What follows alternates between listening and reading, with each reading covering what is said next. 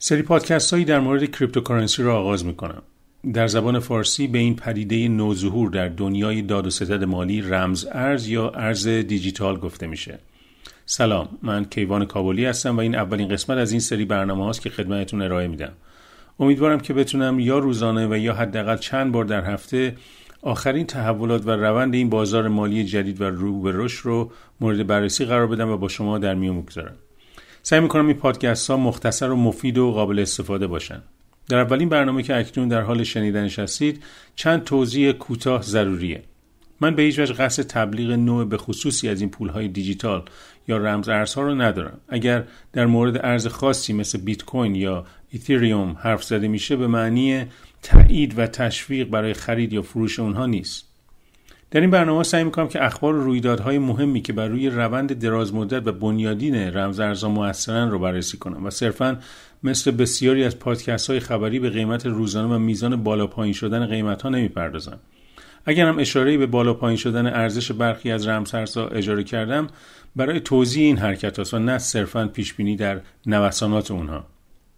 اگر از نکاتی که به ارزتون رسوندم بگذریم اجازه بدید یک توضیح کوتاهی در مورد خود این پدیده رمز ارز بدم که اساسا چیه از کجا اومده چه خصوصیاتی داره و چه ضروریاتی عامل به وجود اومدنشون بودن.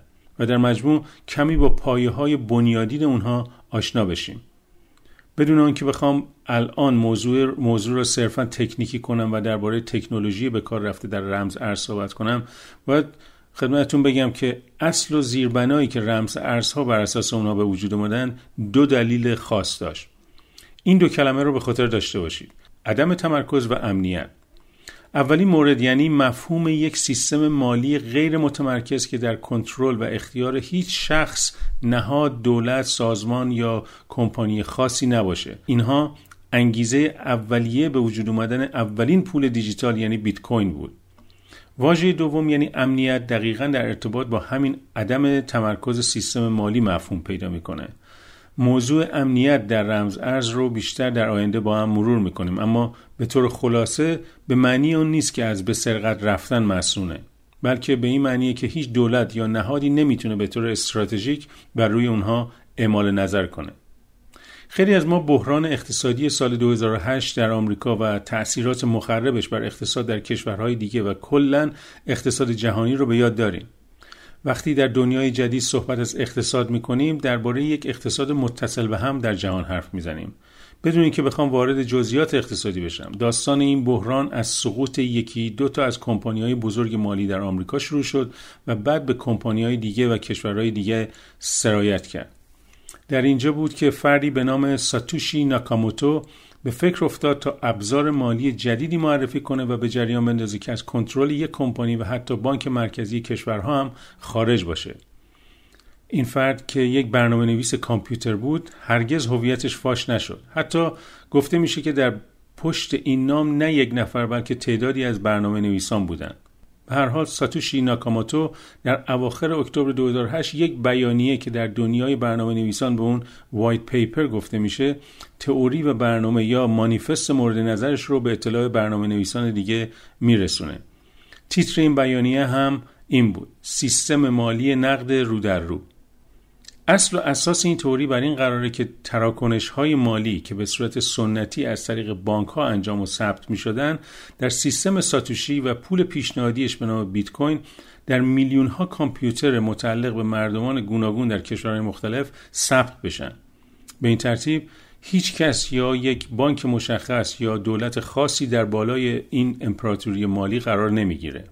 درک این موضوع یعنی عدم تمرکز خیلی مهمه. جالبه که امروز در خبرها بود که نماینده دموکرات کنگره آمریکا آقای بیل فاستر که خودش رئیس کمیته بلاکچین در کنگره هم هست گفت که دولت باید قدرت اینو داشته باشه که تراکنش یا transaction های مالی که از طریق crypto انجام میشه رو بتونه برگردونه. موضوعی رو که آقای فاستر به عنوان رئیس کمیته مذکور ازش حرف می‌زنه با روح پدیده crypto در تناقضه. اگه قرار بود دولت چنین قدرتی داشته باشه اساسا رمز ارز به وجود نمی اومد به عبارت دیگه اگه دولت در این داد و ستدها قدرت داشته باشه دیگه اسم چنین سیستمی رمز ارز نیست. در برنامه آینده در عین حالی که خبرهای روز رو با هم بررسی می‌کنیم به موضوعات پایه‌ای که مربوط به تکنولوژی این موضوع هم میشه با هم بررسی می‌کنیم. جالبه بدونیم که رمز ارز تقاطع دو رشته مهم اقتصاد و تکنولوژیه. یکی از واژه‌هایی که بسیار در این مجموعه ازش صحبت میشه بلاک چینه که به نوعی دفتر ثبت تراکنش های مالی برای رمز ارزهاست.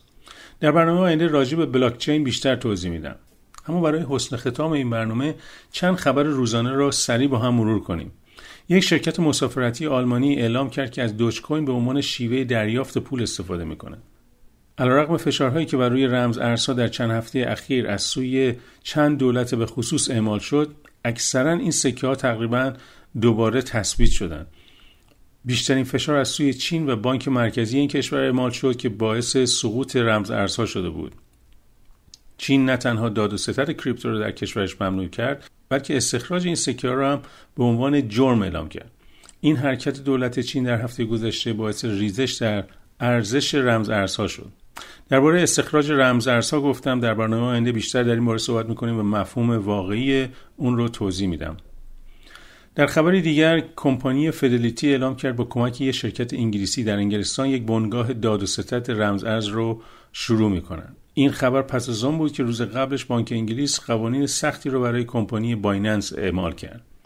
در مجموع دولت انگلیس و بانک مرکزی این کشور از سال گذشته حساسیت های بسیاری و برای قانونمند کردن بازار رمزارزها نشون داده که برخی از اعمالش متناقض بود. دلیل این زیگزاگ ها رو میشه به نقش لابی های گوناگون در مجلس قانونگذاری این کشور اشاره کرد. همچنین کنگره آمریکا هم قصد داره به دقت برای قانونگذاری در مورد این پدیده جدید مالی غیر متمرکز فعال بشه و در حال حاضر مشغول نظرپرسی و جمعآوری مجموعه اطلاعات در این باره است. من کیوان کابلی هستم و این اولین پادکست در مورد رمز ارزها بود. امیدوارم که در برنامه آینده بتونم درباره مجموعه اطلاعات پیرامون این پدیده در حال گسترش اطلاع رسانی کنم.